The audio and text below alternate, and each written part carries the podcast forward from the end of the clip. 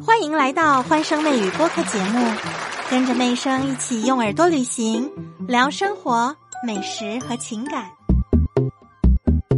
把钱存在银行真的省心吗？嗯，大家去银行存过的最高金额是多少钱呢？银行规定五万元以上就要问清楚，必须了解客户的身份，还要登记资金的来源或者用途。最近浙江有一个女子，她就刚好去银行存五万，银行问她很多事情哦，在哪里上班，钱从哪里来，还要求她提供收入证明。她说感觉好像在审犯人呐，很不舒服哦。所以她灵机一动，直接抽了一百块出来，存了四万九千九百，哎，几分钟就搞定了，还拿到银行的赠品，送了一桶油。很多银行都建议，如果你要存五万元的话，最好提早一天预约。有网友表示能够理解银行的做法，反洗钱嘛。而且如果存五万以上，储户是一个贪污犯，按照银行的规定，责任是要办理存款的这个行员来扛哦。也难怪行员好像在做身家调查一样。其实最怕你存五万的，应该就是那个银行行员吧。也有网友感觉银行的做法太不便民了。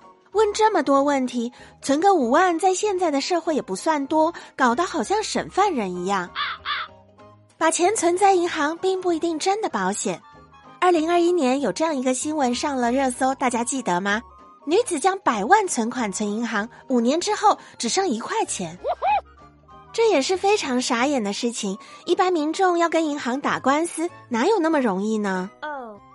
在英国，有些银行会举办抽奖，很多人把钱存到一个特定的账户之后，你每存一英镑就有一次抽奖的机会，每个月会抽出许多大奖。英国有一名女子，她存了三万英镑到银行，中了银行开出的大奖，结果变成了一百零三万英镑，大概折合人民币九百二十万。哇哦！台湾的富豪王永庆，他生前曾经在瑞士的银行存了四百亿。结果呢？现在他的子女取不出来，还得交三百亿的遗产税。哦，在国际上，瑞士银行的知名度是响当当的，很多富豪都愿意把钱存在瑞士银行，因为他们的保密程度很好，没有任何人能够从瑞士银行拿到顾客的信息。哇哦！任何国家想要来查，瑞士银行都会拒绝，他不会配合你相关的调查。在这样的情况下，全世界有很多有钱人，他们都愿意把钱存在瑞士银行。王永庆也不例外，他存了四百亿在里面，现在要把这笔钱取出来，他的子女需要先交三百亿的遗产税。话说回来，你对存五万以上，银行要求你提供证明这件事有什么看法呢？妹生感觉啊，如果你认为麻烦的话，就提前一天预约。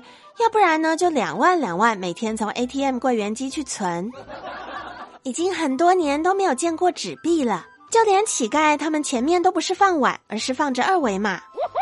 现金的来源的确不好追查，所以如果有大量的纸币在手上流通，银行难免会关注的更多。行员也都是根据银行的要求来办事的，所以大家去银行存钱，如果金额比较大，要做好心理准备。更机智的话，像这位女子，她抽出一百块，还得了一桶油，是不是也挺好的呢？本集节目由媚生的西米团小草莓们冠名播出，欢声媚语，我们下期见。